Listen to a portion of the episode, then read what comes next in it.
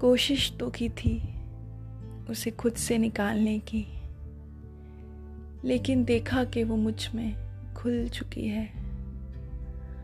अब फ़र्क नहीं कर पाता कि मैं कौन और वो कौन। मेरी पहली मोहब्बत थी वो, मेरा पहला राज। भुलाऊं तो कैसे, बताऊँ तो कैसे? असर था उसमें, बचपना भी। जुनून बे इंतहा बस कदर थोड़ी कम।